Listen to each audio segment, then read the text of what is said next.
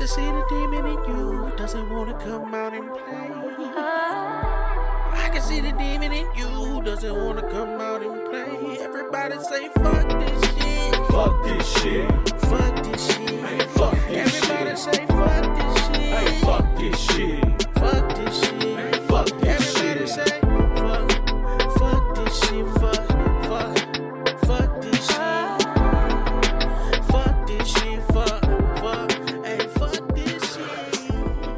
What's going down? Welcome back to the Fuck This Shit podcast. It's your boy Dre back again.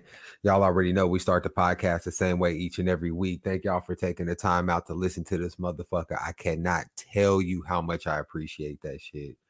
Uh, special shout out to everybody who subscribed. You know, they get their stuff a little bit earlier. They get the full video of the episode. Also, they get the warm feeling of knowing that they support this podcast. So, you know, you always feel free to click that link, become a subscriber down in the show description. There's always a link that'll take you to all the social media platforms. It'll take you to the subscriptions. It'll take you to the fucking wish list if you want to buy brothers something. You know what I'm saying? I'm always down for some gifts.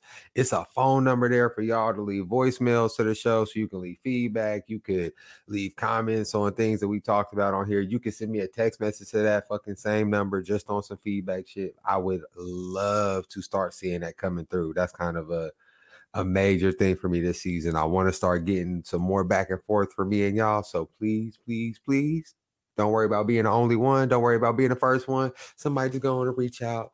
You know what I'm saying? And holla at your boy. Um outside of that, man, I don't think we got too much business to talk about before it got uh before we get this thing started. Um I ain't really been up to much, y'all. I really just been working and chilling. Uh really trying to get more consistent putting things on the social media. I feel like I'm getting decent at it. You know what I'm saying? At least with the consistency part. It's uh it's hard to not it's hard to not feel like you overdoing it sometimes. It's hard to know what to use and all of that or whatever. That's kind of a one of the things about creating content on your own is that you really do it's like a learning curve. You know what I'm saying? Because you you teaching yourself how to do everything, you learn everything step by step, but it is absolutely a rewarding feeling. You know what I'm saying? To feel like, dang, like I'm starting to kind of get the hang of some of this here and there or whatever. Um, I had somebody hit me up about the TikTok videos. They was like, uh, move your captions. You got your captions in front of your face. But I'm like, but I'm like, I keep the captions in front of I keep the captions in front of my face because I want niggas to see the t-shirt.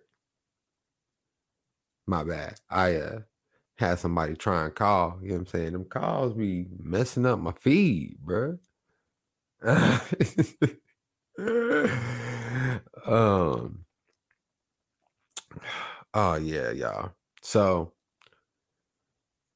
in an episode a little while ago i never finished it because of a whole bunch of shit or whatever but basically i was talking about how i started this whole intermittent fasting thing. If you've been if you've been following the podcast for the last mm, two weeks. You know that I've been on this new journey. You know what I'm saying? Trying to get my my health together, uh, going and get my blood work, going to the dentist, finding all this stuff out or whatever. So, uh, and and finding out that I'm an old nigga, I got high cholesterol and all this other stuff. I've been trying to take new measures. You know what I'm saying to take care of my health. And in truth, as far as the intermittent fasting is concerned, I actually already started doing that beforehand. But before I start telling y'all about that, you know, we got to go ahead and get the music in. Real nigga story time. Real nigga story time. All right, y'all. So, like I said, I've been doing the intermittent fasting. You know what I'm saying? I've been getting more serious about it because, you know, the doctor told me I got high cholesterol. The dentist, like, you got cavities. I'm like, bro, let me get my life together, right? Let me start taking care of myself. I don't want to be one thing about me, real talk. I do not want to grow up to be like old and frail. You know what I'm saying? Uh, and I'm getting to the point in my life where I feel as though when you hit about your mid 30s, I feel like this is when you decide are you going to start really prioritizing your health and really start doing the things you know you need to do in order to, to live the way you want to live and have the body you want to have not just from a, a image standpoint but from a from a real functionality standpoint? You, you still want to be able to move around when you get old do you still want to be able to play with your grandkids all that little stuff that they say do you really want that i feel like your mid 30s is when those decisions are really made so now i'm like you know what I'm bearing down. I'm not playing. I'm about to really do right with my health, all of this. So, one of the first things I'm like, I need to do something with my diet. Not I need to be on a diet because I don't believe in diets. But uh so I'm looking into stuff, looking into stuff, whatever. And I kind of I've heard of intermittent fasting before, but I never really looked into it too much. As I look into it a little bit more, I see that it's got a lot of good health benefits for you. And for me, I felt like this is to be something I can really do because I'll still be able to eat things that I like. You know, I not necessarily saying I could just eat fried chicken all day or whatever, but I can still eat things. I don't have to eat baked chicken and broccoli all week because that's not sustainable to me. It's not something you could do forever. Eating within a certain window of the day, that's something I could do forever. So that's why the whole thing appealed to me. So the way it works, at least the way I'm doing it, uh, is basically you choose a window during the day that you eat. Most people do eight hours where they eat, and then the rest of the day they don't eat anything at all. You see what I'm saying? So 16 hours, no eating, eight hours, they eat. What I've been doing is six hours to eat. So I only eat for six hours a day, and then for 18 hours, I don't eat and it's supposed to like lower your blood pressure, your cholesterol, all those things. It's supposed to help out, and it's also supposed to help with like regulating your weight and stuff like that. But again, all of this is more important to me from an internal level, to be honest. Um, I'm trying to live long, so I start doing that, and they call it intermittent fasting, y'all. It's intermittent starving. When you first started, it is I've been doing it over a month now, and to be honest with you, so so the way I do it, because of my work schedule, my work schedule is crazy. So I eat four to ten every day.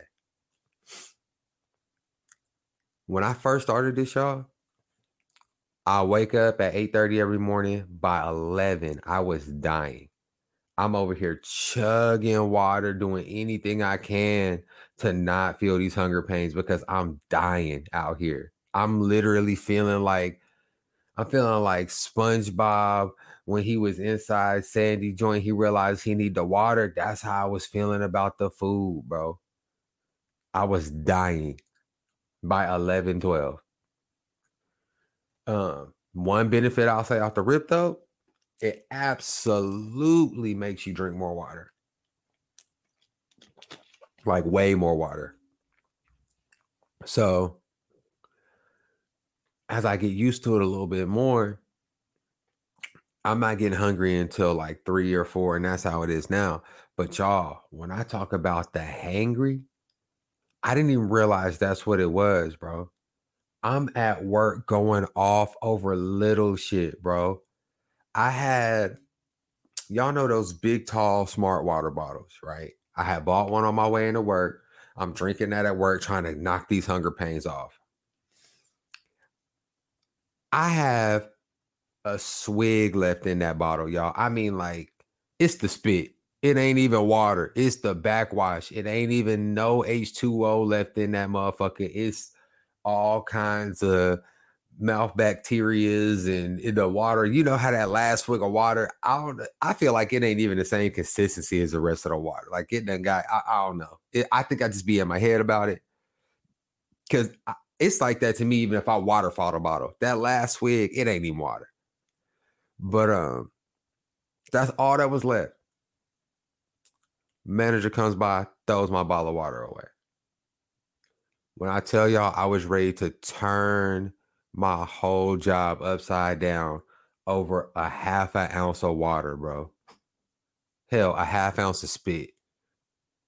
I'm in there. Who does that? I mean, that's the fucking problem with these bitch ass managers, bro. They just get off by fucking with people. They know somebody bought that shit. They see it. They like, oh, it's not supposed to be there. And then they go throw it all, throw the shit away, and then go to the back and fucking beat their dick off, all excited about fucking with somebody's stuff just to fuck with a nigga. They just want, I'm over here just like Melvin off a bad boy. I try to be a good, oh, baby, I try to be a good nigga.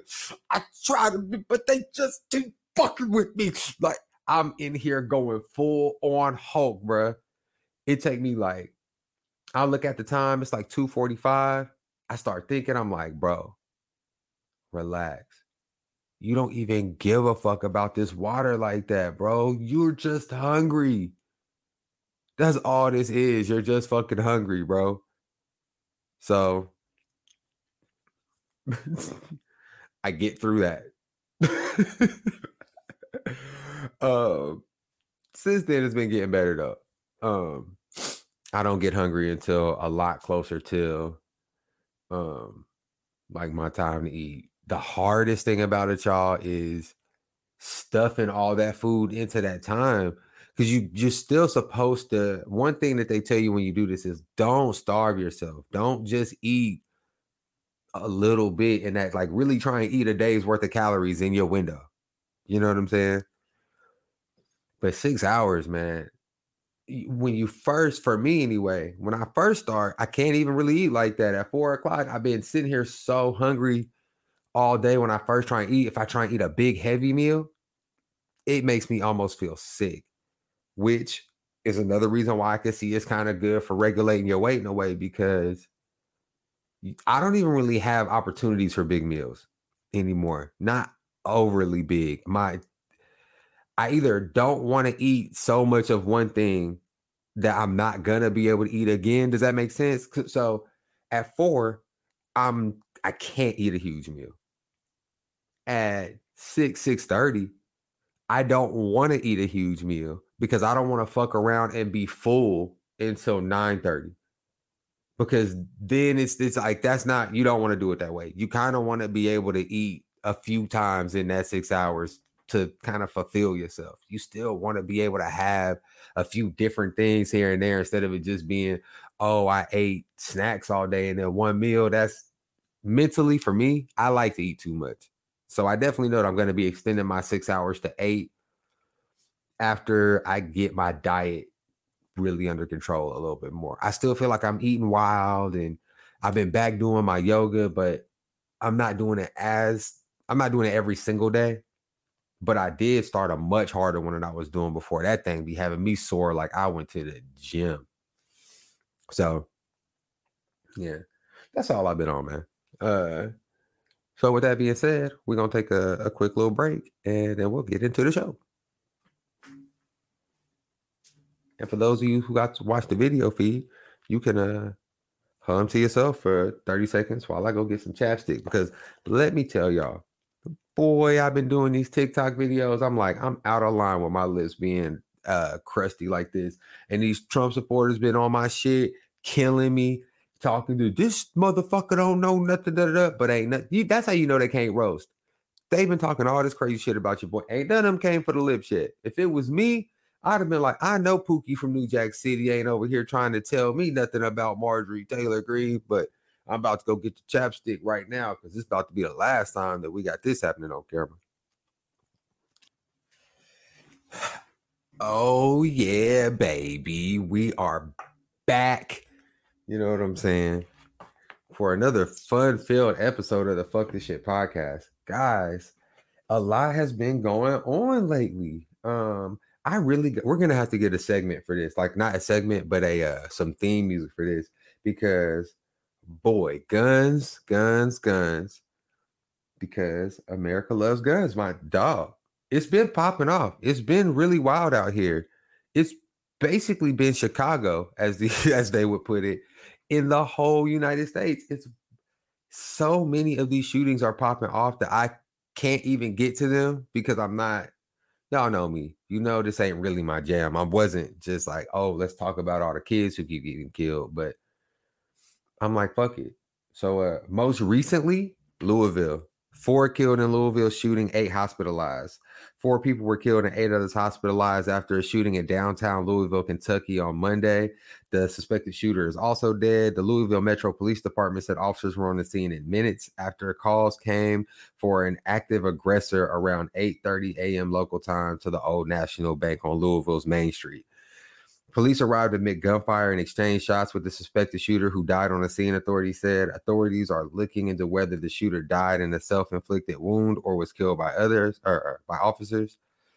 At least two officers were shot, one of whom is currently in surgery, police said. An investigation is ongoing, but authorities believe the suspected shooter may have previously worked at the bank. Uh, I've seen something since this that says he did work at the bank, and they saying that he was about to get fired. So it's definitely on some disgruntled employee shit. Um, uh, police also say there is no longer a danger to the public, but are asking the public to continue avoiding the area. There is no longer an active aggressor threat. The suspected shooter has been neutralized.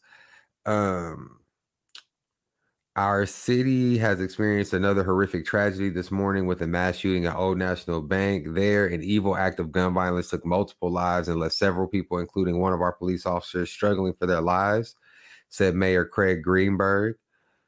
Uh, Police Chief Jacqueline Gwen Villarroel. Villaroel. Uh, anyway, uh, later identified the shooter as Connor Sturgeon, who em- who was employed at the bank. Police say he used a rifle, um, which I'm sure was an assault. It was probably a AK or AR, whatever the fuck they using these days. The victims were identified as Joshua Barrick, James Tutt, Thomas Elliott, and Juliana Farmer, who is listed in an LMPD post as 45, but later described at a press conference as 57. The officer who was critically wounded while stopping the active shooter uh, and underwent brain surgery for his injuries was Nicholas Wilt, who had graduated from the academy less than two weeks ago, the police chief said. Kentucky Governor Andy Beshear said at a press conference on Monday that friends of his were among the victims. Our bodies and our minds are not meant to go through these types of tragedies, he said. President Biden on Monday called for gun safety reforms, including requiring safe storage of firearms and background checks for gun sales, eliminating gun makers' immunity from liability. How many more Americans must die before Republicans in Congress will act to protect our communities? Biden asked. He then thanked the LMPD and shared prayers for survivors and victims.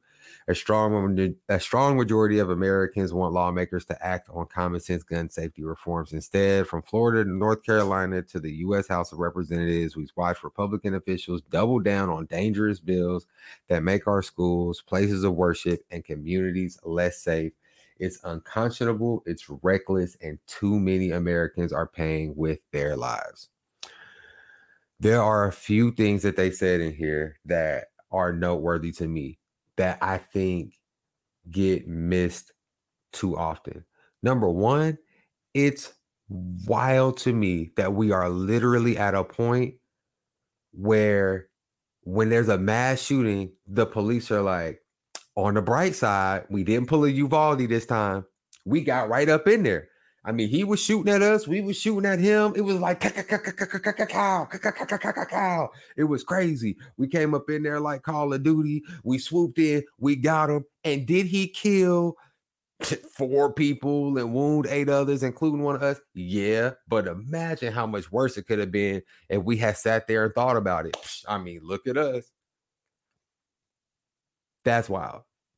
That them be the them be the, the press conferences now. It's like, oh, look at the silver lining. We got in there quickly this time. Which I, I honestly want to make clear. I don't want to take anything away from the officers who actually do step up in those moments and eliminate the threat and go in there and do their job. They deserve, they deserve the credit. Uh, they deserve to be acknowledged for heroic actions, in my opinion. There's no reason for me to even sit here and pretend like I don't believe that that's true because it is true. However, you still belong to a profession that has overwhelmingly supported legislation and ideologies that put you and other people in these kind of dangerous positions. And that I can't divorce that from the fact that you stepped up in this moment that in part the actions of those who represent your position uh, uh profession led us to this. I can't divorce those two. Those aren't two different things. Both things exist. And it doesn't make any sense to me why we don't have police unions chomping at the bit to get rid of the mass accessibility of assault rifles. Because when you go back to Uvalde and you really think about what happened, they were afraid because they were outgunned. In this instance, they come up to the gunman, they approach the gunman immediately. One of them gets shot and is in critical condition, had to undergo brain surgery two weeks after graduating from the fucking academy. Two weeks after because the threat they have to eliminate comes with such high firepower. And I've said this before, I will say it again. I am well aware that no singular law is going to get rid of mass shootings. I'm well aware that people will always find a way to do something against the law. The criminals will, will break laws. That's what it is, and all of that. But like I always say, I'm never going to let someone tell me oh, I'm not going to try because someone else is going to figure out another way anyway. That's like saying, oh, I'm not going to wipe my ass because I'm on shit tomorrow. What? And that's exactly what that's exactly what this situation has become. I'm not gonna wipe my ass because I'm gonna shit tomorrow. And a whole bunch of motherfuckers talking about it's worms crawling out your asshole. The motherfuckers is like, yeah, that's crazy. But if I wipe, you know they're gonna come back. I could go to the doctor and get these worms from growing out of my ass, but what's that gonna do? You know what I'm saying? The next thing you know, I'm gonna just be shitting again, and there's worms everywhere. You could get them again. Like what? That to me is the Republican mentality on gun legislation. Nothing will work, so we ain't gonna do shit. And that's crazy to me. And this is a week off of the Nashville shooting. Nashville shooting, you have a I don't know how to I don't know the politically correct way to say this. A transgender person who identifies as a man who was born a woman. I think maybe that's the, the way to say it. Uh going in, shooting up the fucking school. Kill some kids, kill some teachers what do we get as a result of that? The conversation we get off of that, we want gun laws, and and they're like, gun laws won't do anything. Now that they've had this intersection of two of their uh two of their little culture war points, now all of a sudden they've got they've got room for gun laws. They're like, oh well, maybe if you're a transgender and you're undergoing hormone therapy, you shouldn't have access to weapons because you're not stable.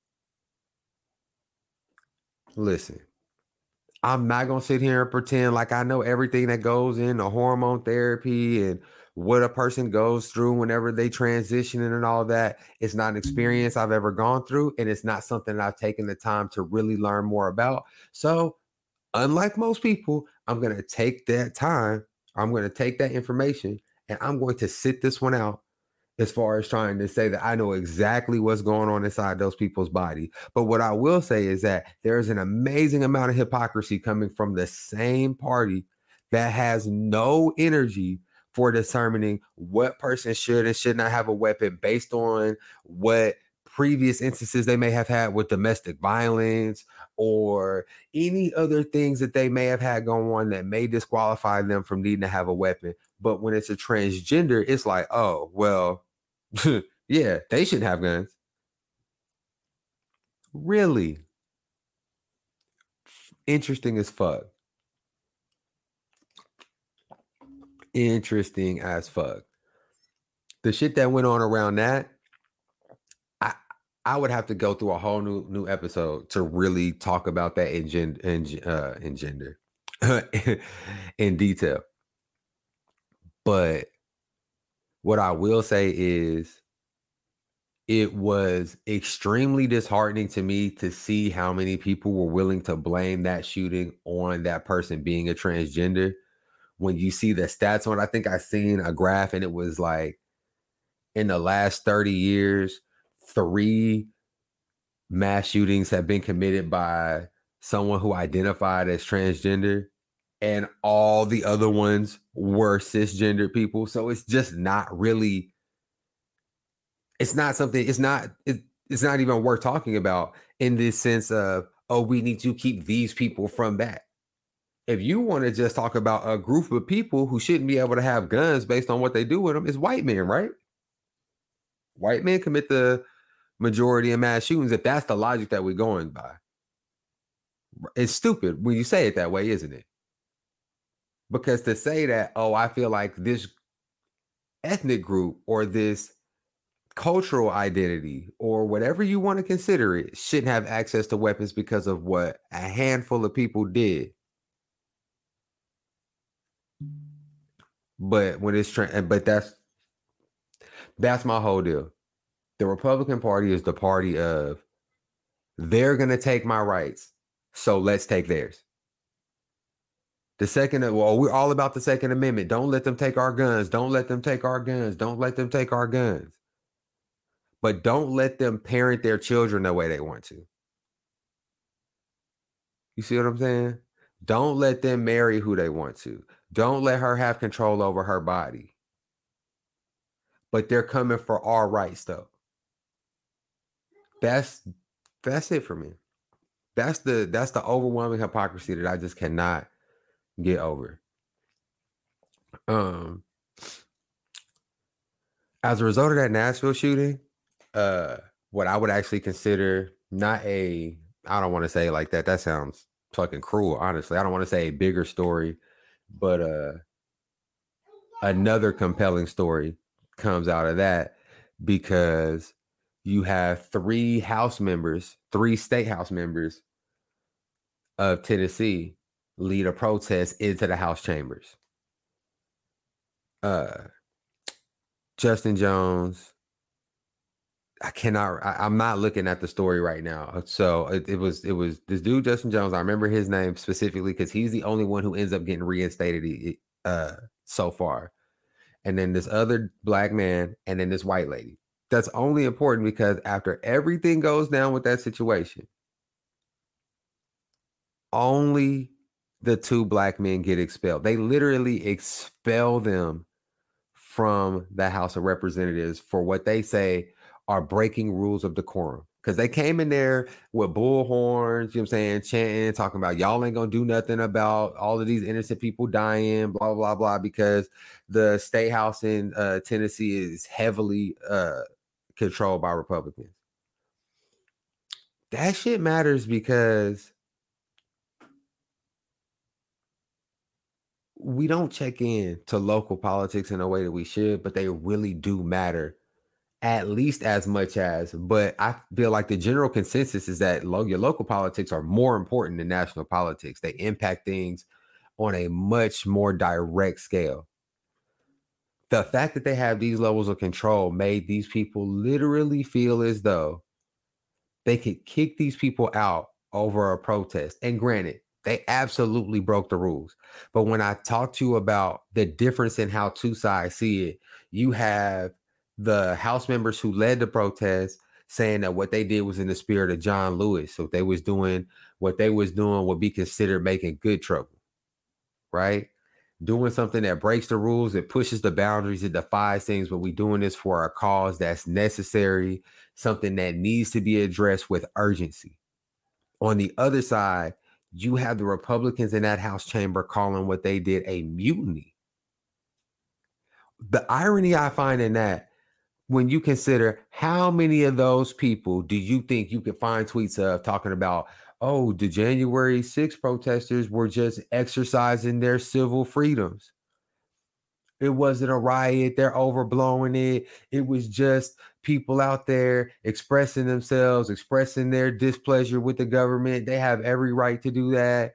They're overhyping what this is. But when there's a literal protest led by people within the chamber, who come in and holler, which is basically all they did. They brought some bullhorns in and yelled. They didn't throw stuff. They didn't damage property. They didn't do anything. They came in there and made a little bit of noise and demonstrated based on something they had a strong passion on.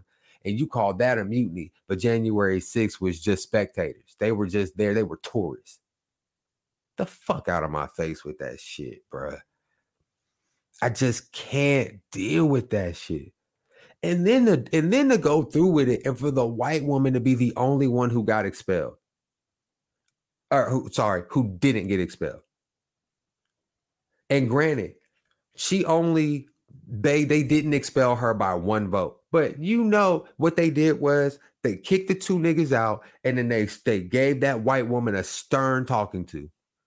They told her now you know better than associating yourself with that. We're gonna give you a strong warning not to do that shit no more but we're not going to give you any real consequences because we don't really consider you to be in the same category as them. That's what we get. They don't see the hypocrisy, even though when Donald Trump gets charged for committing crimes, for breaking the law, Donald Trump was grand jury. Alvin Bragg had to bring the charges against Donald Trump up in front of a grand jury, could show them all the evidence and have them say whether or not there was enough evidence there for them to go forward with an indictment. And those citizens said yes. That is being considered a witch hunt. The entire Republican body body of the Tennessee House of Representatives decided because they did not like the protest, the way that these black men protested, they were going to expel them from the chamber. They were going to remove them altogether, even though they were duly elected in the office. They were elected in the office the correct way. They did things the way they were supposed to be done. They didn't steal an election. It wasn't no crazy. So they didn't break any laws. They broke a rule of decorum and they kick them out and they think that's justice. That's my issue. They see that as justice and they see the other as a witch hunt. And that really makes me question what do we have to look forward to? Where, like, the state that our politics are coming to, to me, is so drastic because Republicans realize that they simply don't have the numbers and they don't actually believe in democracy because you know what democracy actually means? If more people where you live want something in you, you just got to eat it. So you can't change the rules because not enough people believe in what you believe in. You can't try and find backhanded ways to steal elections. They had a fucking, I don't know if she was a state senator or a state house uh, member in North Carolina run and get elected as a Democrat and then switch her fucking party affiliation to Republican because Democrats called her out for not doing her job. You see what I'm saying? Like, that's not democracy. She stole those people's votes. But that's what I'm saying the Republican Party at this point is grasping at straws. They're doing anything they can to maintain power because they know by the basic principles of democracy, they just don't have it anymore. There's more people who would just rather see a woman have a right to choose, and there are who want to see a woman have these strict laws placed on her body. There's more people who feel like background checks are common sense for people who have guns. There's more people who actually believe that assault rifles should be banned than there are that don't. And see what's crazy about it is this, right? The people who own assault rifles feel like, well, those people are infringing upon my liberties. But you live in a democracy. So your liberties are granted and determined by the populace. So if more people don't want something than do, that's the way this works. That's what we signed up for. But see, y'all don't want that. It was only cool. And this is why everyone says that it roots back to white supremacy and racism because when it was that way, it was no problem. When it was no pushback from any other groups or any other ideologies, and you just had this one uniform monolith to govern, there was no issues. But now shit changes. Now you have to deal with a diverse group of opinions that get to lead to the like structure that this country or the the direction of the country and you don't like that and that's what i see what i see is a bunch of white men upset that they used to make all the rules and now they have to listen to other people's opinion on what the rules will be and now they want to change the way shit goes. Because before when it was only white men who got to say so it was well all vote. And whatever we agree on whatever whatever gets the most votes that's what we'll do. Even if everyone doesn't like it we'll just do whatever gets the most votes. And then you start letting women black people gay people people from other nations they get to make decisions now and now it clouds what the the uh the the direction of the country is or what the values of the nation are and you see such a strong pushback from that white conservative sector of the country and you'll never convince me that's not what we're seeing. Period. Um they ended up reinstating uh justin jones. And uh he had a speech when he got reinstated. I definitely want to play that for y'all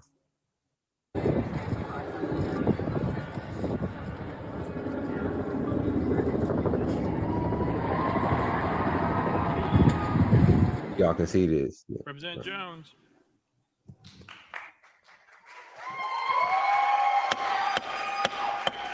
All right, audience, the members in the balcony, there's to be no disruptions from the balcony. That's the protocol here. I ask you to refrain that white man mad as fuck.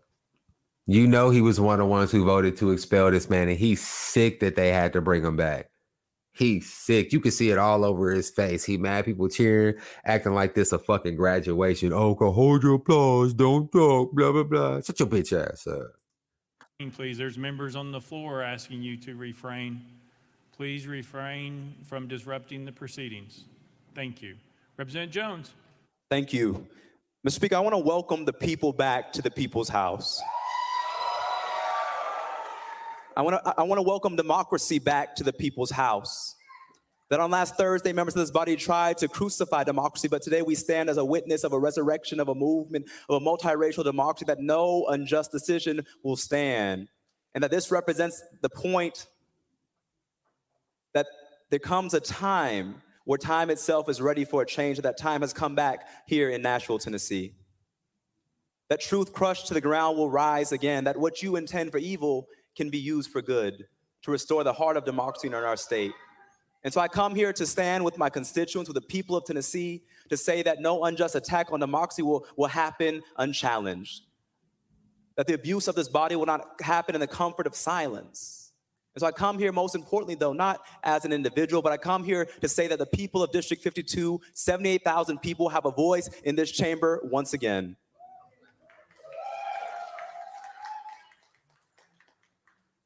I'm hopeful. I'm hopeful for the days ahead for, uh, for, Tennessee, not because of the actions of this body, but because of the actions of the people out there and the thousands gathered outside this chamber right now who are calling for something better, who's, who, who responded to your attacks on democracy with an attack of a mass movement for social justice and racial justice and economic justice to restore the heart of our state. And so I want to thank you all, um, not for what you did, but for awakening the people of this state particularly the young people. Thank you for reminding us that the struggle for justice is fought and won in every generation. And so, the people of Tennessee, I stand with you. We will continue to be your voice here, and no expulsion, no attempt to silence us will stop us, but it'll only galvanize and strengthen our movement. And we continue to show up in the people's house. Power to the people. All right. That's out of order. That's the second time. One more time. And unfortunately, I will not be able to determine who is yelling during the proceedings. So I would have to clear the whole thing out. So I, I had to let y'all hear the very tail end of that. Yeah, if, if y'all yell one more time, I'll have to clear this thing out. Sick to see people excited over this man. And I love what he was saying. And I really, really hope that that resonates with people. I hope that people hear that and they take that to heart. That when you see attacks like this, it should show you how important the process is. It should show you how much influence these actions can actually have. For them to be this willing to, in front of everyone, expel these people from their positions means that they felt a level of danger from what these people were doing. They felt threatened by what these people were doing. And like he said, things like this have got to galvanize you. Things like this have got to motivate you and empower you to fight against shit like that when you see it because you see that something can come of it. It's a lot more difficult for these people to do the shit they used to do and they not used to it. You got to realize they say it's hard to teach an old dog new tricks. These dogs, they've been doing it in plain sight their whole life. They never existed in a space where they couldn't just outwardly discriminate against. They couldn't just take from. They couldn't just do. So now that they're in the public eye, when they do things like this and they get that swift backlash, they have to explain mm-hmm. themselves over and over and over again. It's something they're not comfortable with. It's something they're not used to. And it's something that we got to utilize to our advantage. We got to hold their feet to the fire in moments like this and we can't let it seem like we don't care or like things like this can go unchallenged because that's the that leads us to a position where they feel like they can do whatever the fuck they want and we already see them doing trash shit you know what i'm saying all the time. Um before we leave this i want to i want to play y'all a, uh, a interaction between jamaal bowman and uh Thomas Massie. Uh, Jamaal Bowman is a progressive. Uh, I'm pretty sure he's a um, House member, House Representatives. Um, and I want to play this for one main reason.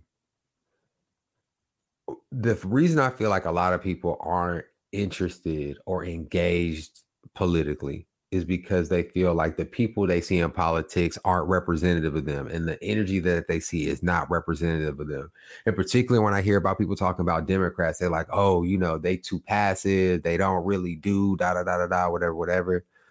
Um, and this is just an exchange that I want to show you because Jamaal Bowman was elected. Like they chose him. There are people who I feel like represent the passion that a lot of the public has, and they would love to see those people represent them. They just don't know enough about them. So I definitely wanted to show this, and also I wanted to show it because I wanted to show you how when when like I said, when you hold these people feet to the fire, they don't have nothing to say. They can never justify the shit. They can never really explain it. It's always some dumb shit. So all right. They're all cowards. They won't do anything to save the lives of our children at all. Cowards. Pressure them. Force them to respond to the question, why the hell won't you do anything to save America's children? And let them explain that all the way up until election day on 2024. Let them explain it all the way up to election day on 2024. They're freaking cowards. They're gutless. They're not here. I'm talking about gun violence. I'm talking about gun violence. carry.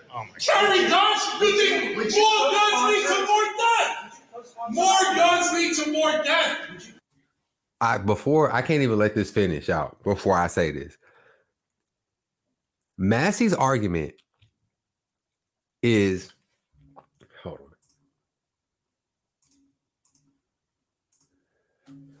In this exchange, Massie's argument is armed teachers. There's he's he's telling Bowman there's never been a mass shooting at a school where the teachers carry guns. First of all, tell me you don't know how stats work or you think I'm so stupid that I don't know how stats work in another way. What percentage of schools have teachers that carry guns? Might you ask? As this is a new thing, I'm certain it may not even be a single percent. You know what? Fuck it. We are, we are, we got the internet. Let's see if we can get this stat. You can't get a lot of stats, but let's see. What percent of schools have armed teachers?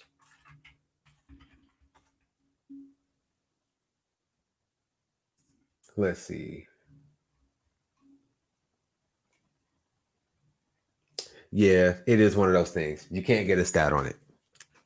It can't be a lot though. But let me ask you this: How many, how many of those schools that had mass shootings had armed guards, actual trained police officers who are trained to deal with violent attackers, and they still got through? So you think a teacher, someone who came in and did a cert so they could learn how to teach a child common core math, you think that they're gonna be more equipped than someone who's actually trained to do this with a weapon? You like, oh, we just need more guns, right? Like we didn't just do a story about a superintendent who was carrying a gun, left his gun in the bathroom when the students found it. Okay. Just making sure we're on the same page about what it is that we're asking for. I'm gonna finish this video out. Look at the data. You're not looking at any data. You're, you're, you're carrying the water for the gun lobby. Look at the data. More guns lead to more deaths. Good states that have open carry laws have more deaths. In every school States that have open carry never been a laws have more deaths. There's never been a shooting. Oh, Are you listening to what I'm saying? That, that's a, what, calm down. Children are dying. No, I've got- Nine-year-old children. Because the solution is not arming teachers. Have you ever worked in a school? Have you ever worked in a school? Have you ever worked in a school? Have you ever worked in a school? It's a yes or no question. Have you ever worked in a school? you will not answer my question. Don't stop and talk to me. Okay.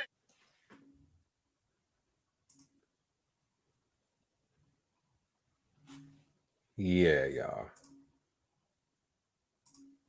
That's the energy I need, bro. I need you firing motherfuckers up in the hallway, bro. Like, no, don't come to me with that shit. That's what I like, bro. Don't come to me with that. Don't come to me. Don't walk up and act like you want to talk to me and have a conversation with me. But all you want to do is ask me this stupid, empty ass question. But then when I really come to you with some shit, you don't really want to engage with it because you know you don't got shit for it. You don't got nothing for it, bro. Of course, a, a fucking house member who's bought by the gun lobby will advocate for giving teachers more guns because that equals more gun sales. Because you're not interested in public safety, you interested in lining the pockets of the people who line yours, and you think we so motherfucking stupid we can't see this shit, bro. And that shit is annoying. And then for all the people who step up and advocate for these people and stand on their shoulders, like, no, you don't understand. They're trying to take our rights. Da, da, da. Man, get the fuck out my face with that shit, bro. How stupid are you, bro? I don't care how many guns you and your homies got, bro. The whole, oh well, the the law says the the the the uh, constitution is written that we should be able to bear our uh, arms that give us the ability to defend ourselves against uh, enemies foreign and domestic. Basically saying that they feel like they're supposed to have guns big enough to defend themselves against the united states government. Bitch you ain't got no tank I don't give a fuck how many goddamn ARs you and Billy Bob got lined up and how many fucking tactical training classes y'all do in your fucking backyard, nigga. You can't do shit if the government decide they want to come take nothing from you.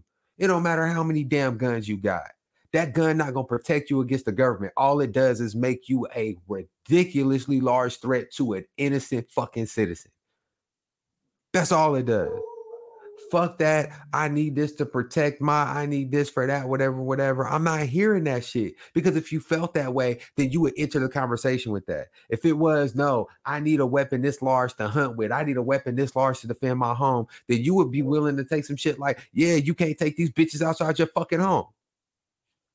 You can only use it for this, but you don't even want to engage with anything like that. You know why? Because all you know is that you bought into this fucking fear mongering ass rhetoric that someday someone's gonna come and try and take something from you. Instead of trying to critically engage with what you think would make the place you live in a more safe place. But what the fuck ever, man. Maybe that is your critical thought. Maybe the end of your critical thought was give another stranger a gun because you think just because someone is a teacher that means that they mentally competent? How many stories have you heard of teachers putting their hands on kids? You want to give them a gun? All right. Next.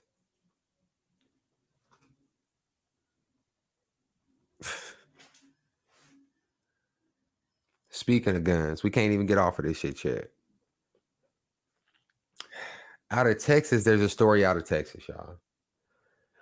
Guy named Daniel Perry. He was an Uber driver. He's uh he's driving, they're having a protest, and he drives into the crowd, claims that one of the protesters raised an assault rifle at him. He pulls his revolver out, shoots and kills, shoots into the crowd, kills him. Uh he gets someone else in the crowd returns fire. Um, and he ends up getting arrested and charged with I think it was second degree murder. And Tucker fucking Carlson has inserted himself into this and it's crazy. Sorry about that. I know y'all hear the uh, FTS podcast featuring Blaze right now. um sorry y'all. I had the story queued up and then I lost it.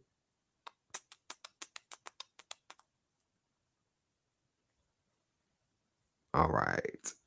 A Travis County jury found Army Sergeant Daniel Perry, 33, guilty of murder on Friday, almost three years after he shot and killed Austin protester Garrett Foster. In 2021, Perry was indicted for murder, aggravated assault, and deadly conduct charges for shooting Foster during a July 2020 protest in downtown Austin. The jury also found Perry not guilty of aggravated assault, assault with a deadly weapon after deliberating for 17 hours Thursday and Friday following an eight day trial. Um, the indictment came one year after Texans took to the streets to protest police brutality following the murder of George Floyd, a black man killed by white Minneapolis officer on May 2020. Uh, Foster attended an Austin protest on July 25th while Perry was downtown driving for Uber. According to the protest, Perry stopped his car and honked at people protesting while they walked through the street blocks from the state capitol. Seconds later, he drove his car into the crowd, police said. Foster, who was 28 year old white man and an Air Force veteran, had been seen openly carrying an AK 47 rifle at the time, which is legal.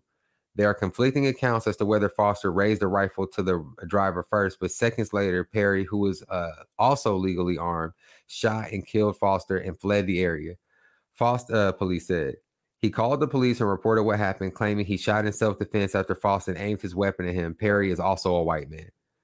Um, and that's that's you know that's part of it. This is this is white on white crime. You know, I don't want to mistake this as racially motivated violence or anything like that. This is white on white crime, which is an epidemic in America that we need to take care of.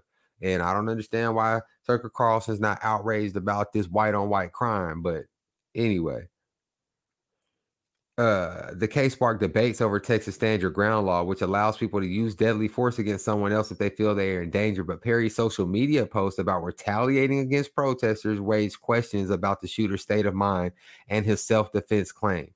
The stand your ground law prohibits an individual from arguing self defense if they provoke the threat from someone else. Witnesses said that Perry seemed to drive threateningly into the crowd before shots were fired, and his actions seemed intentional. Judge Clifford Brown said the sentencing hearing could happen as early as next Tuesday. Uh, Perry faces at least five years in prison, but murder convictions can result in life sentence in Texas. So, this is the culmination of a lot of things to me. First of all, do y'all remember when they was passing all those laws about if you in your car and protesters are blocking the street and you feel scared, you can run them over. They basically pass the run over protesters with your car law all over this motherfucker when they start doing those George Floyd protests, which I really thought was wild considering someone literally ran into a crowd of protesters and murdered a woman in Charlottesville that you would co-sign legislation that made that basically legal in your state and then be like, but I don't understand why people would say that I'm a racist or that I'm against any kind of progressive, you know what I'm saying, agenda or or not that. They love to be said that. I guess I would say better that I'm against uh the exercising of civil liberties. You know what I'm saying? I just think it's cool to run protesters over. So you have that, you mix that with stand your ground, which is basically, as it says in this article, they have in a lot of states, mostly in the South. Basically, if you feel like someone's attacking you and you have a gun, you can murder them. You don't have to shoot to wound, you can shoot to kill, and that's the law here.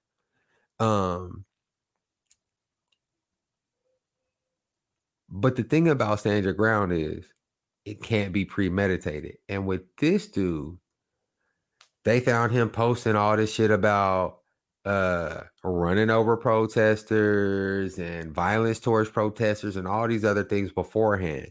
They also kind of go back during the trial and they note out that he basically drove to the protest. He wasn't driving for someone like they keep saying he was driving for Uber. He was driving for Uber. He he didn't have a passenger in the car. He wasn't currently driving for Uber. He was an Uber driver. Um he turns in, and I'm not saying that he hadn't been driving Uber that night. He was downtown, he probably was. But what it sounds like to me is, and I'm gonna be honest, this is conjecture. Sounds to me like you driving Uber around downtown, you seeing all these protests build up. You've been sitting up here and hearing all this far right ass conspiratorial rhetoric about how this is dangerous Antifa, blah, blah, blah, blah, blah, all this bullshit. And then you also know stand your ground, driving in the protesters, the laws with that and all that. You have all this information in your head, and you also armed with a real weapon. So you drive over there, really ready to start some shit, a la Kyle Rittenhouse. Right. And I think that that's interesting because this actually came to my attention because a Tucker Carlson clip popped up. And I seen him talking about it. And what he has done is literally called to the governor of Texas to pardon Daniel Perry. I'm gonna I'm gonna play out a clip. That one. To the sitting governor of Texas, Greg Abbott, to come on this show. That tonight we extended an invitation to the sitting governor of Texas, Greg Abbott, to come on this show on Monday. And we wanted to ask if he was considering a pardon for Daniel Perry. But for some reason, Governor Greg Abbott's office told us he just can't make it and that we should talk to the Attorney General of Texas, Ken Paxton, instead. So that is Greg Abbott's position. There is no right of self defense in Texas. That tonight we extended an invitation to the sitting governor. So that's where we started, right? We start with a call to Greg Abbott to pardon a man who murdered a protester.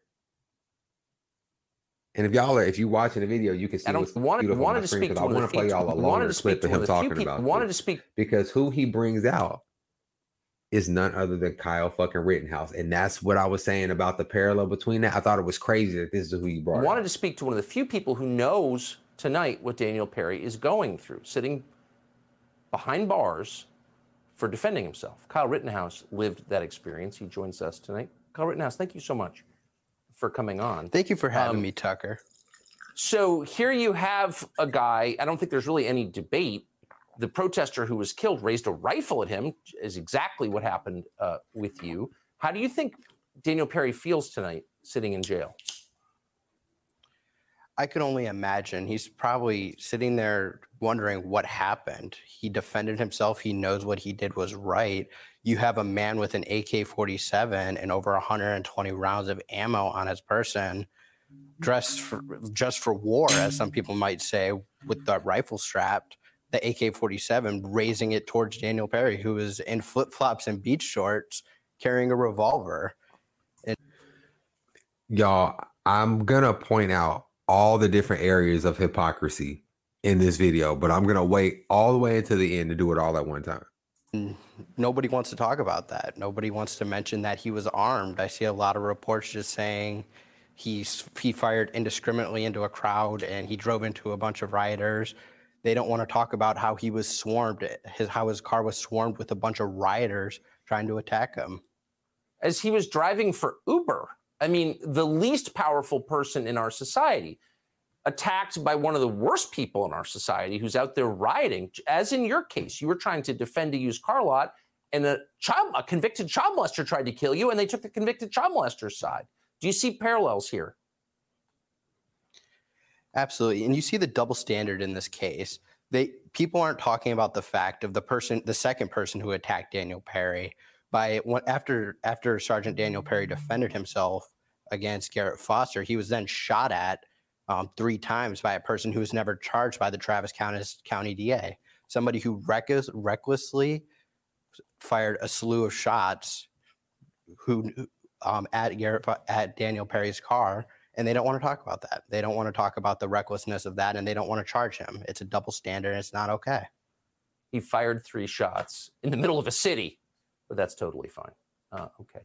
Kyle Rittenhouse, thank you for adding to our knowledge of this story. Appreciate it.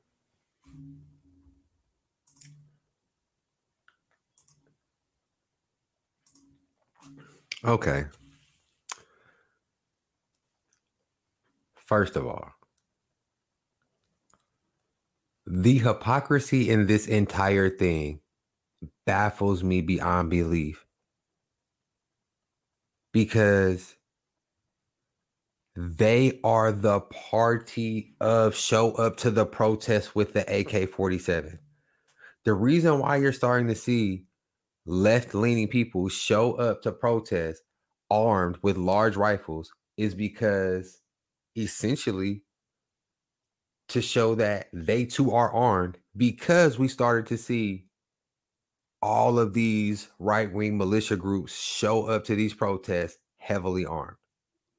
For Kyle fucking Rittenhouse, of all people, to be talking about how this man armed with this AK 47 and 120 rounds of ammo was walking around looking threatening. But if anyone was to try and refer to him as that, he will go right back to that babbling little bitch we seen at the courthouse, right?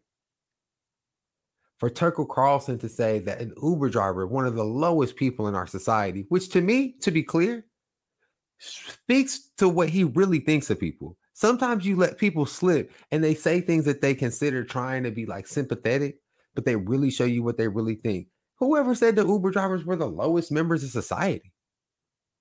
But that's what you see them as. You see them as the help because you that type of person, because you a fucking elitist who fucking disguises yourself as the common man so that you can grift people. Then to even connect to say that they don't care about this man getting killed, but whenever the man who you killed was a convicted child molester. Yo, that doesn't matter. Kyle Rittenhouse isn't the police. It doesn't matter. I don't I don't even know if that's true. It doesn't sound true, but just but I literally do not even know if that's true. It doesn't matter if that man was a child molester or not, because that's not why Kyle Rittenhouse shot him.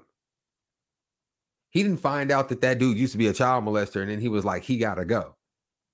Because when I see stories like that, I low key be pumping my fist like, hey, sometimes you got to get your comeuppance. But that's not what Kyle Rittenhouse did. So why does that even matter? And then for them to talk about the person who shot back and talk about, well, they uh, recklessly shot uh, into a crowd of people in a city.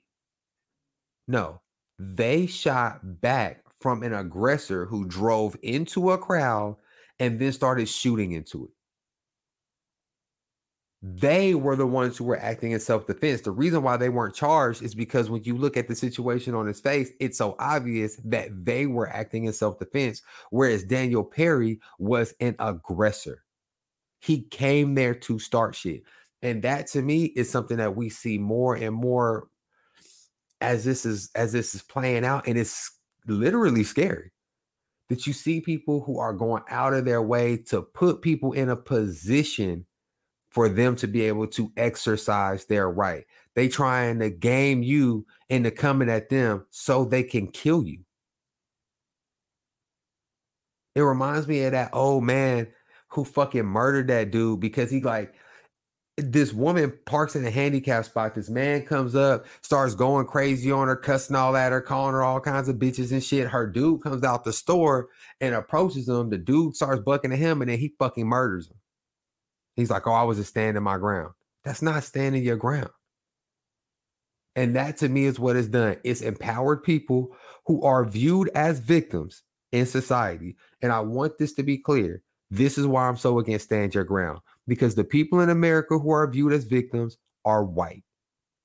So it empowers white people to go out of their way to murder people who don't look like them under the understanding that the law will assume they fear for their life, a la George Zimmerman.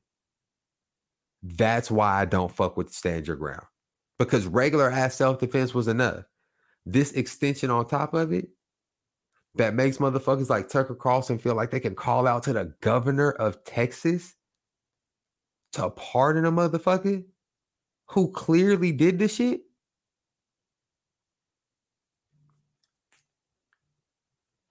That's a I just can't. Follow up on that, y'all. Just to be clear.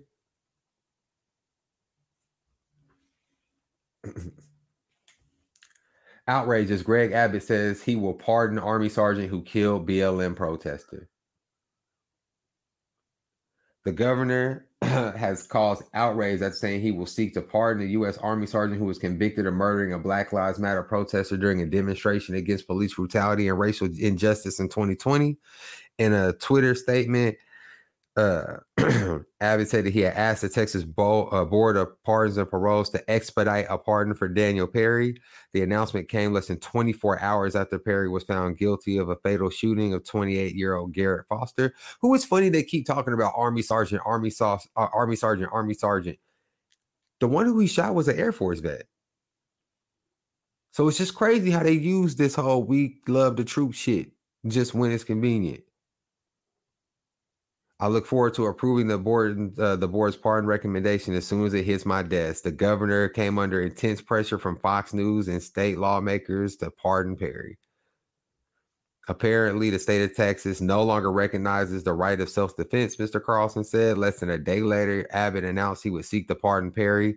Texas has one of the strongest stand your ground laws of self defense that cannot be nullified by a jury or progressive district attorney, Abbott said. So that's what they are now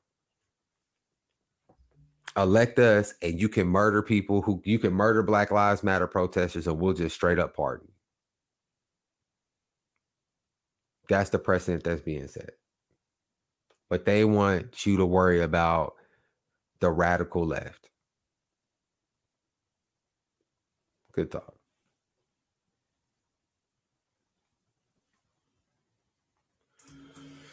All right y'all. On to some other shit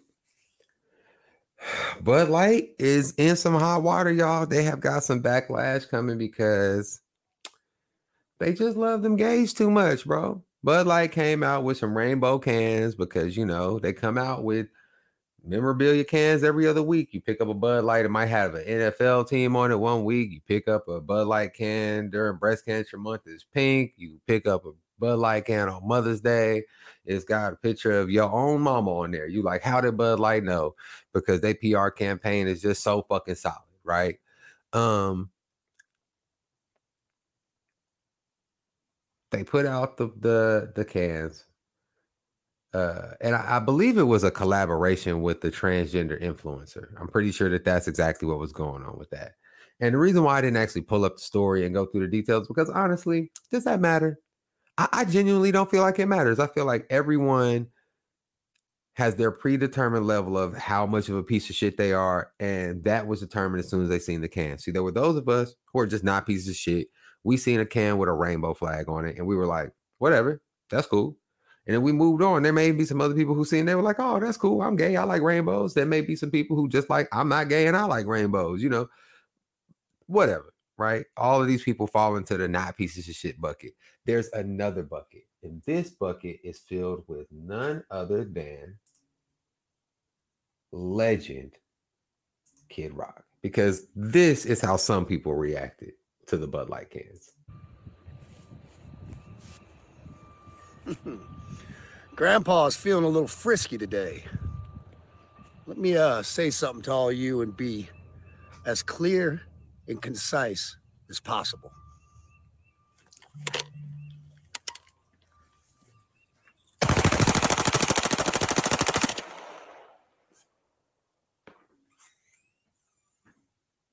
Fuck Bud Light and fuck Anheuser-Busch. Have a terrific day.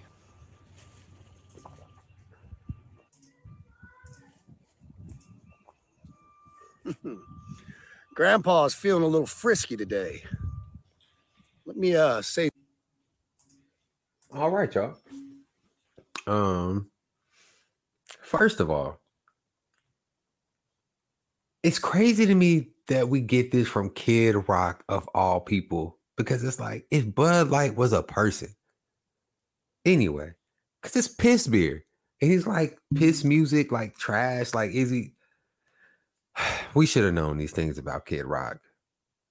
Also, I, I will never get tired of the I am outraged by this product. I'm gonna go buy a bunch of it and shoot it, or I'm gonna go buy a bunch of it and burn it. I hate Anheuser Busch and Bud Light so much. I'm gonna go line their pockets with money, and then I'm gonna give them free product placement and basically do a commercial for them where I shoot their beer up just to put their name trending on Twitter. Like, okay, like that's the best way I've ever heard of getting back at someone in my life. I will say this though. You got to give Bud Light props for doing this because they got to know their demographic. Bud Light had to know that all the people who were going to like the fact that they put a rainbow on the can don't drink Bud Light. It's not the same people, bro. I mean, I'm not saying there's no gay hillbillies. That's not what I'm trying to say. There's clearly gay hillbillies, right? But once you once you come out as gay to the hillbilly community, they got to excommunicate you to a to a to a degree and then once you get excommunicated from the hillbilly convent, you know what I'm saying, the hillbilly uh, association of hillbills, right? Obviously, you will be introduced to like non-piss beer. So you would drink Coors Light, or like I don't know, just anything different than Bud Light. They're like only those heavily entrenched within the hillbilly community. And I don't think that the hillbilly, I mean, somebody let me know if I'm wrong. I'm from Oklahoma. The hillbillies I know, they not with no gays. So for Bud Light to be like, you know what? We don't give a fuck. We're gonna do this anyway because you know what we think? We also think that y'all be fake outraged. And we think that if you actually like Bud Light, you'll quit drinking it for a few weeks, but then you're gonna be drinking that shit right back in a few months, just like them niggas is watching the NFL. Because we all really the same. We can't hold tight to no fucking boycott of something that we really enjoy. Bud Light don't give a fuck. They know. They know y'all coming back. And I know y'all going back. Just like all them white men walking around with their Nikes on again. Because it was a whole fucking year and a half where I didn't see a white man with nothing but Under Armour on. You know what I'm saying? They that Nike put say they was gonna put out some Kaepernick shoes. And it was like, nigga, I'll wear Skechers for the rest of my life before I wear another check mark. And now, what they doing? Jogging down the suburbs in they dry fit. You know what I'm saying? Because it's fake, bro. It's not real. Um, and it's weird. It's a weird fantasy. Not not not uh um um fucking what's the word I'm looking for? Like it's almost a fetish to me that they they care so much about the gay community. It's like you are infatuated with them. And it just genuinely, if I didn't do this podcast, the amount of time I would spend thinking about what gay people was doing would be like when I thought specifically about the gay people in my life and what they was doing. Like I wonder what O'Neal gay ass is up to. But other than that, I don't be just thinking about like I don't be worried about my kids seeing gay people and turning gay. I don't even give a fuck if my kids are gay. Like, I don't know. Maybe that's my maybe I'm that's my problem. Maybe I have been emasculated as a part of Hollywood scheme to emasculate the black man. It's me. It's me. I'm not even a man anymore, y'all, because I'm out here thinking that I would judge my daughters based on like their life skills and happiness and how well they're able to cope with the world around them and their ability to impact others and society. But I should just be making sure that they like boys. But see, now I'm confounded. I'm confused because am I supposed to make sure that my daughter's out here sucking dick, or am I supposed to make sure that they not? Because I'm also told that that's the worst thing that could ever happen to me is to find out that my daughter has sex because we put women in that box too. I'm just, I just can't keep up with the toxic masculinity. I can't keep up with it. Maybe that's why I'm not man enough because I can't keep up with all these rules. I'm just gonna, I think I'm just gonna keep raising my kids, right? And supporting them and hoping that they grow up to be well-rounded and well-adjusted adults who can contribute to society. And I just not give a fuck who they have sex with because they ain't really my business. I don't know. Maybe I'm the weird one. Anyway, on to an emasculated black man, Jonathan Majors. Um, I did not get a chance to actually talk about the accusations against Jonathan Majors. Um, and if I'm being honest, I don't know. With all this time pa- passed, I don't know that we'll ever really know exactly what did happen in that situation. I've got a thing about domestic violence where I don't really like to talk about domestic violence accusations for two reasons. Number one, I don't want to talk about someone like they're guilty and they're not. Um, because it's it's hard to walk that kind of stuff back. You no one ever even hears that. No one will ever hear you talk about how oops, you know what I'm saying? Insert celebrity didn't really do that. You know what I'm saying? They'll never think of that. They'll only think about the way that you malign that person when you thought that they did it.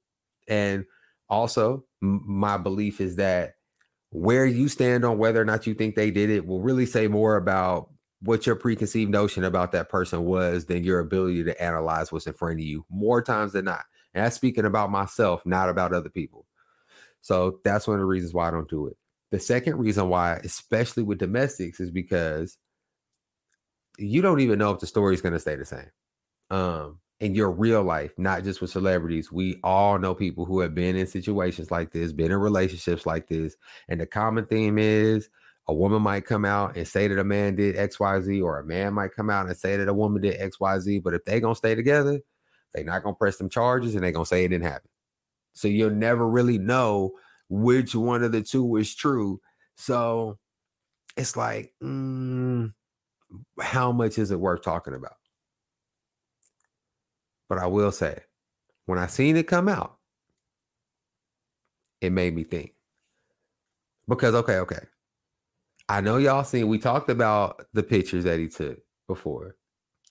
Uh I know y'all seen Cameron post the pictures of him and Michael B. Jordan talking about this the reason why I didn't go see Creed 3 and all that or whatever. So what I'm thinking is what if this was all image rehabilitation? What if Jonathan Majors went to like a black man toxicity PR firm, talked to them and was like, yo, I made a mistake. I went out with my friend. He, me and him, we both men. We both successful. I was proud of him. He was proud of me. We in the same movie. We took some pictures together. We were both smiling in the pictures. The consultant is already like, shit, nigga, you and another nigga smiling in the same pictures and shit, all fruity and shit. Oh, go ahead, brother. Tell me what, tell me more. You know what I'm saying? He's like, yeah, bro. We we took these pictures and we did a few interviews together. One of them, he said something funny. I touched his knee. Like, bro, you touch another man's knee, bro. Why you don't just swallow that man? I mean, this, th- uh, go ahead, John. Go ahead.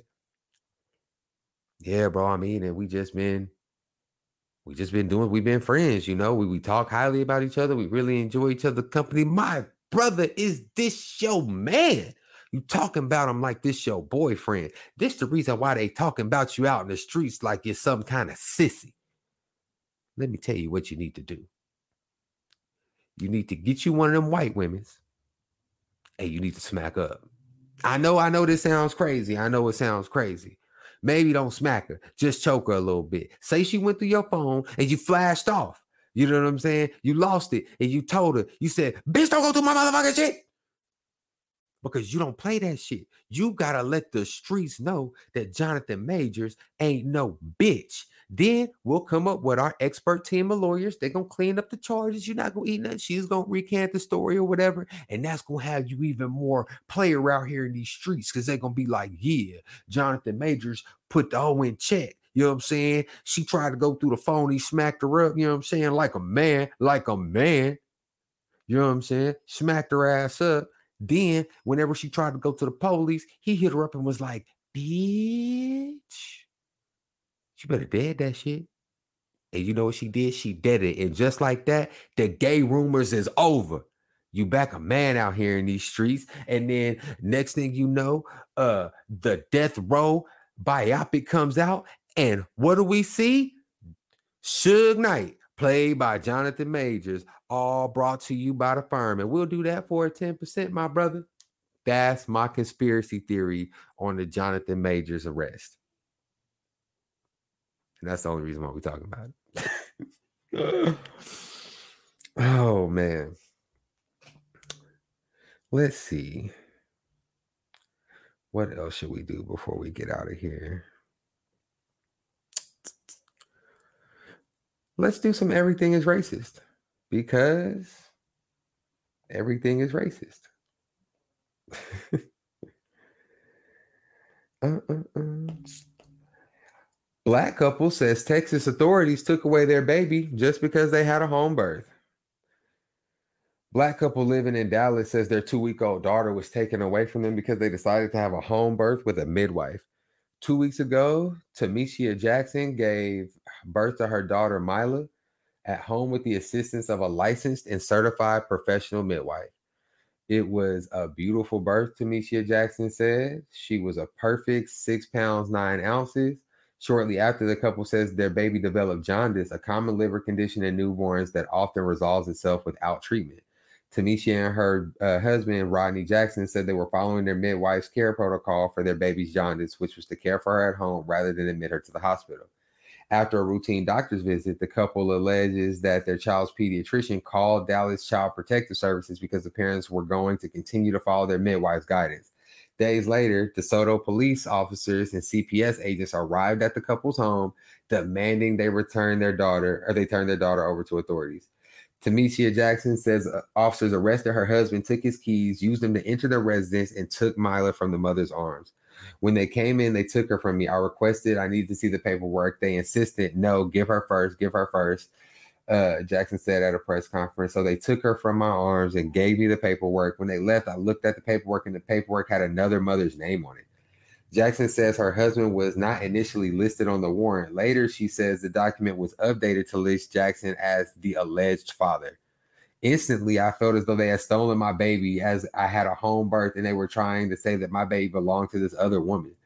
The mom continued holding back tears. Oh man, I did not know where to turn. They had taken my husband from me and they took my daughter from me, and I was left by myself. Y'all, if you've ever had a child and been with the mom for those first few months and you know kind of that heightened level of fear that they have over the baby that like heightened level of protection those first few months and it's almost like an anxiety that they have to have the police to be a black family have the police come take your baby from you and then when they give you the papers on the warrant it don't even have your name on it like it has another mom's name like literally as though they are going to try and steal i i know that that woman literally thought they were trying to steal her baby. I can't even imagine what she went through in that moment. That is crazy. Uh, a spokesperson for the Texas Department of Family and Protective Services told them that CPS cases are confidential, therefore they're not able to discuss the details of the case. Mila remains in uh, CPS custody under the care of a foster family. The couple's hearing with the Dallas County's Juvenile Board was originally scheduled for April 6th. That morning, the couple says the hearing was abruptly postponed to the 20th bruh, quit playing with me.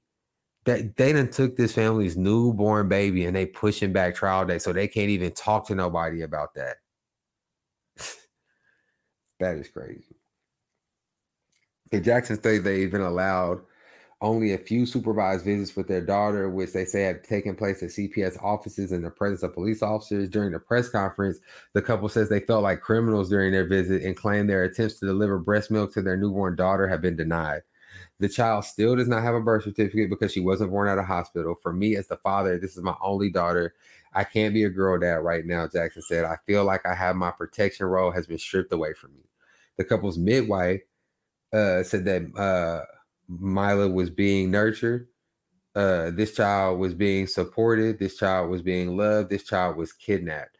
Mila needs to be returned home. According to one 2016 academic study, 53% of Black children experience child well ex- investigations before their 18th birthday, compared to 28% of white children.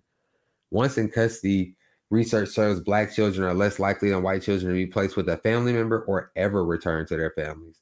The couple and their midwives believe the child was taken from her parents because they had followed the advice and they were cared for by a midwife. From 2019 to 20, more people of color chose to give birth outside of a hospital setting, according to a 2022 uh, report.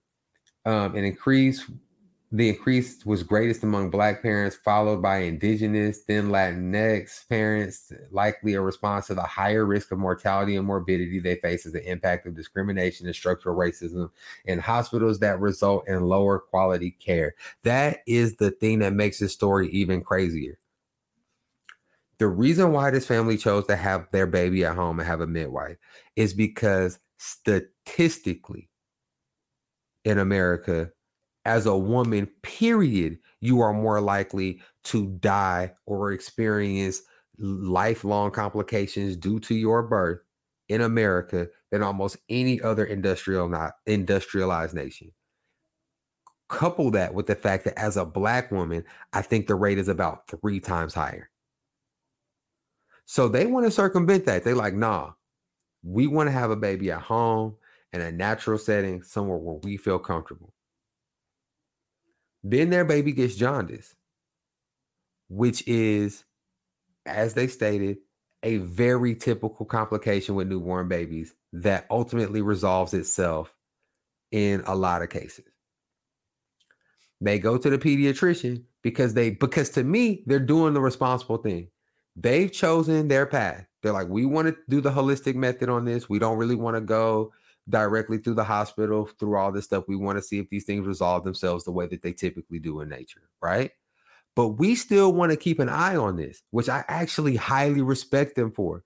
Being like, we're not going to necessarily just do what the doctor said, but we're going to take her to the doctor. That way, we've got another professional keeping tabs on this. And because of what I would consider responsible parenting, they get CPS called on them. And because that system is designed to just strip kids from their family indiscriminate of what's really going on. An underfunded system with people who don't have the resources or the training to really adequately handle situations like this. They get their baby taken, placed in a foster care system that for me, I would never be able to sleep knowing my child was in foster care. Knowing the kind of parents that operate foster homes, the level of abuse that happens in foster homes, neglect, mistreatment, and I know that I'm actually a caring parent, there's no way I'm sleeping knowing my kids in uh, foster care. That's what they get for just trying to take agency over their own lives to just be the ones who are the sole decision makers as to their child's medical care. That's ridiculous to me. Um Black people are three more times. Yeah, I knew it was, I knew it was three times. Black people are three more times likely to die from pregnancy related complications than white people, according to the CDC. In Texas, at least 118 women died. Nearly 200 children were left without a mother in 2019. Um, discrimination contributed to 12% of pregnancy related deaths in 2019, according to the same report. That same report is by the CDC. This isn't some like ultra left wing group that did the whatever, whatever. And I know y'all niggas don't trust the CDC either, but that that's what that was. During the press conference, Marsha Jones, uh, executive director of the Afiya Center, a Dallas-based uh, organization that supported the couple's midwife, said absolutely nothing happened last week for this parents to be sitting here today. What did happen was misogyny. What did happen was white patriarchy, the intentional denial of Miss Cheryl's ability to birth. That happened. That same uh, thing that happened last week happened after Reconstruction with Black granny midwives. That happened. The removal of Black people's ability to take care of Black people. That happened. Bruh, that's crazy.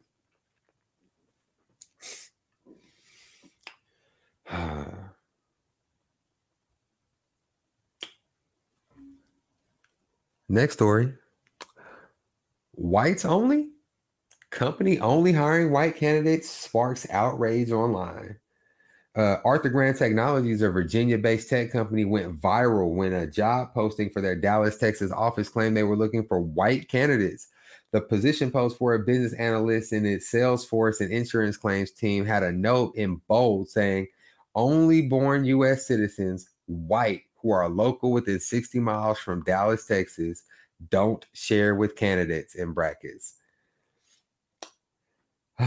the company has apologized and said the ad was posted by a new hire at the company at Arthur Grand. We do not condone or engage in any type of discrimination based on race, color, or religion. Of course, social media had plenty to say. One Twitter user retweeted and tagged the company's CEO, Warren Buffett. Looks like one of Berkshire Hathaway's vendors, Arthur Grand Technologies Inc., has some problematic hiring practices, the tweet said. Discrimination on race or national origin reduce a company's competitiveness besides being a bad look. Uh, I, we've talked about this a million times. Social media uh, call for the apology, called called the apology damage control, according to the Independent. While the investigator found the post to be from a junior employee, people on social media and Reddit applauded the employee for essentially calling out the company's racist ways bravo to the junior staff member being blamed for this. They obviously blew the whistle on this company by posting the job as a job requirement as written. Yeah, that's what happened. You ever, uh, you ever do like a school drama play and you're like reading your lines with somebody, and then it's like you're reading your lines with someone and they're like, looks left and then they start reading the line. They're like, no, you don't read looks left. That's what happened there. And I don't know if they did it on purpose or not. But either way, that's what that company deserved. And it's it's I love when stuff like this happens just as proof.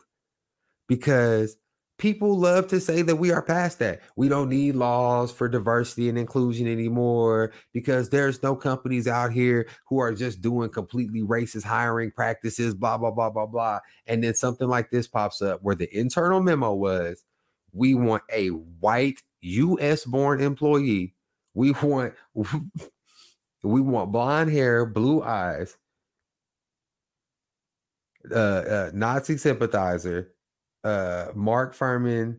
Uh, you know what I'm saying? They they just like we want the whitest, and we was we were thinking if you could if you could take Donald Trump and Tucker Carlson, if they fucked and made a baby, that's the ideal applicant for us. We want the whitest of the white. None of these motherfuckers who are gonna come in here on no weird inclusion shit over here calling us on our racist bullshit.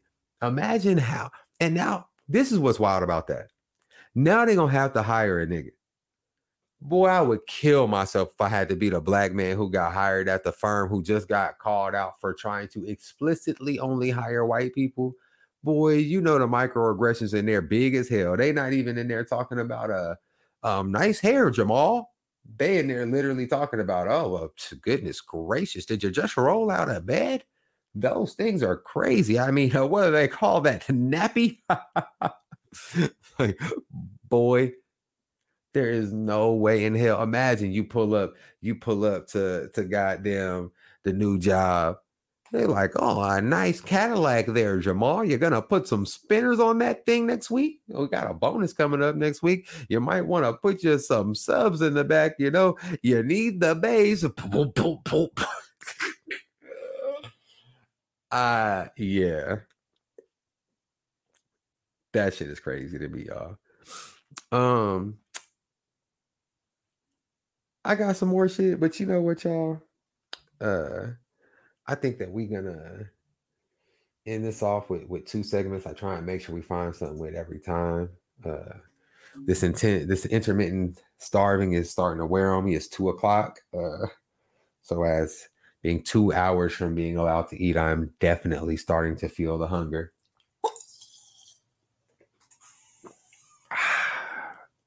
Needed that.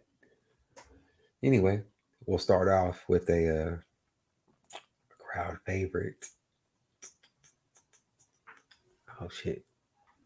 Did I not put the motherfucker in here? Bro, y'all look at me. Fucking shit up. Don't got stuff where it needs to be. Fellas, hit me one time. We got to do better. Got to do better, baby. On this segment of We Got to Do Better. Y'all, this one is a tough one. Texan declared innocent in slaying, now arrested for another. A Houston man declared innocent in 2021 after being convicted in a fatal stabbing and serving seven years in prison has been charged with murder in the shooting of a fellow motorist, police said. Lydell Grant, 46, is accused of killing Edwin Arevalo, 33, following a minor traffic collision Thursday night. Houston police said Grant got out of his vehicle, shot Arevalo, then fled. Grant was taken into custody Friday after a warrant was issued for his, for his arrest, police said. Uh, after remaining jailed Sunday on a $1 million bond, the attorney for Grant listed in court records in this case could not immediately be reached on Sunday. In 2012, Grant was convicted of killing 28 year old Aaron Scheerhoorn, who was stabbed outside a Houston bar in 2010. Six eyewitnesses to the stabbing had taf- uh, testified against Grant at trial, but Grant was declared innocent on May 2021 by the Texas Court of Appeals after new analysis of DNA found on the victim's fingernails pointed to Grant's innocence. He had served seven years of a life sentence when he was freed on bond in 2019 to await the appeal court's decision. In 2019, police arrested Jermarico Carter for Scheerhoorn's killing. Carter, who was tracked down in Atlanta, confessed to the killing. He pleaded guilty to the murder in 2022 and was sent to pres- uh, prison. The Innocence Project of Texas, which uh, worked to get Grant exonerated, said in a statement that it couldn't comment on the specifics of the incident on Thursday, which the group noted as an ongoing investigation. The group said its thoughts and sympathies go out to the victim's family. Man. This is so fucked up. Bro, like things like the Innocence Project, they really do so much to advocate for people who have been wrongfully convicted of shit, bro. And when you talk about my man's just came out and just that's institutionalized if I ever seen it, bro. That nigga said, Take me home, bro. He got out of jail, bro. They start showing him TikTok and Instagram reels. They showed that nigga Tinder, got him on the online dating. He getting he swiping left, swiping right, bro. He done probably got Cash App scammed already.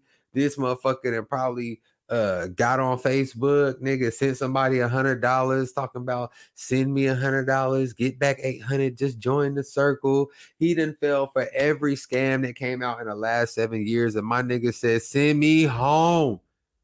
This wasn't happening in the pen, bro. I don't want to say that he was in a in a in a in a serious relationship in there and his man's not getting out and he wanted to go back to his beautiful baby boo. You know what I'm saying? It's something. That nigga had to win to go home. You talking about a man hit you with a fender bender. You got out and emptied the clip on that nigga, bro. Institutionalized, bro. I'm all for prison reform. I'm all for having people out who shouldn't be in and all of that stuff because that's genuinely what I believe in. Put this nigga back. Take him back. Put him. He is a menace, bro. He doesn't. He no, no. Put his ass back. That's it. That I don't got nothing else on that. Shit, he got he got he got to go. You know what I'm saying? But before we get out of here, one last segment. Oh. Oh, my black ass. Turn the volume off. That was about to be that was about to be a smooth segue too. You know what I'm saying? Before we get out of here, one last segment.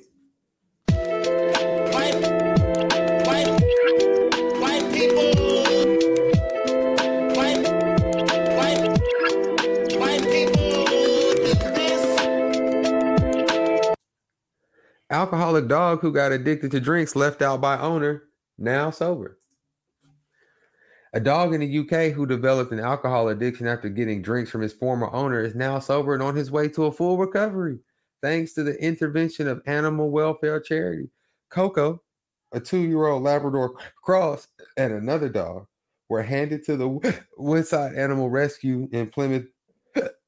Oh, dang, now I got the hiccups. Sorry, y'all. Whew. Were handed to a Woodside Animal Rescue Trust in Plymouth, Devon, after the death of their owner. According to the post on Trust Facebook page, both dogs began suffering fits, and sadly, the second dog passed away despite our second efforts. Bro. The post continued Coco continued to be seriously unwell and required round the clock care. It became clear that he was suffering from symptoms that all pointed to alcohol withdrawal. He spent four weeks sedated to help help with his withdrawal symptoms and to reduce the risk of future fits. So, yo, Coco's man's died from withdrawals? How you got your dogs out here so gone off the sauce? They literally having withdrawals, bro. This is crazy. And just as a side note, if y'all are wondering why this is under white people do this, because we don't know for sure if the owner was white. If you ever pull back the skin on your dog, or not uh, at the skin, the fur, that's a crack under there. Um, however, the situation has since vastly improved with Coco off all medication and now starting to behave like a normal dog, though he remains very anxious at times. Bro, I bet. Y'all ever seen a y'all ever seen a recovering addict? They mind don't never be right after that, bro. They always be they be fucked up forever. Uh, uh, poor Coco. To help with his recovery, Coco was kept away from the main kennel uh, and instead treated in a more homely environment at the Trust uh, Dun Roman unit. Uh, speaking of Newsweek Saturday, the sanctuary manager said Coco is continuing to make good progress. Progress. Coco is doing very well indeed and is on his way to a full recovery. He spends a lot of time helping the girls in our sanctuary reception, in between playing with his toy ball, of course. A long way from the many days and long nights we went through with him. We were so delighted. Y'all, I hope Coco don't relapse. Coco gonna get a new owner. They not gonna know the, the backstory. They're gonna be drinking, leave out a little Corona. Coco gonna be looking like Denzel Washington in flight. Or you looking at that cooler full of full of the fucking uh, liquor in the, in, the hotel room before the trial. Like I'm trying not. Coco Coco gonna be looking like Wanda on goddamn uh Holiday Heart. I'm just thinking of all the the crackhead fucking Pookie. Coco, Coco gonna be in there doing jumping jacks, like everything cool. y'all. New Jack City, bro. I'm dead, y'all. I'm not gonna read the rest of this article, y'all, because when I tell y'all that these hiccups is whooping my ass and I hate the hiccups, they are. As always, man, thank y'all for tuning in this motherfucker. I love y'all, man. Make sure if you are not subscribed to this podcast, you can go ahead and subscribe to this bitch for a little five dollars. That money keep this thing going. Please share this shit with one of suddenly one of your friends, somebody you know and love. God damn these hiccups. Hit the wish list up. Buy me something because I like gifts. Uh, follow the podcast on wherever you listen to this motherfucker. You get all of the updates when we post new shit. Make sure you leave a five star review because if you ain't left a five star review, are you even real? You know what I'm saying? And more than that, make sure you check us out next week and have a great week in the meantime. I love y'all as always. Peace. Yeah, double up the respect. Came through the wire, fresh out the fire. My mic check. Leaning and rocking, feel it yourself. It's high tech. Moving pieces all on the board. My nigga trying to see. Billions. Mm. My gift to gab honest. Escape trials and tribulations, fighting your honor. Shark in the water, grabbing for paper like I'm Nirvana. Code of honor that I follow, my nigga, is worth billions. Huh. Homie, fuck your greasy granny them. He been slapping shit so long they gotta come and Grammy him. He so fly, he walk on stars. Solar systems carry him. Bank account status when they bury him. Billion. Uh, make sure you say it two times. Dre, Dre, nigga. Make sure you say it two times. Trying to see the salad with the croutons, laying the foes down like futons for the billions. Yeah, man, you're not tuning in. Fuck this shit podcast.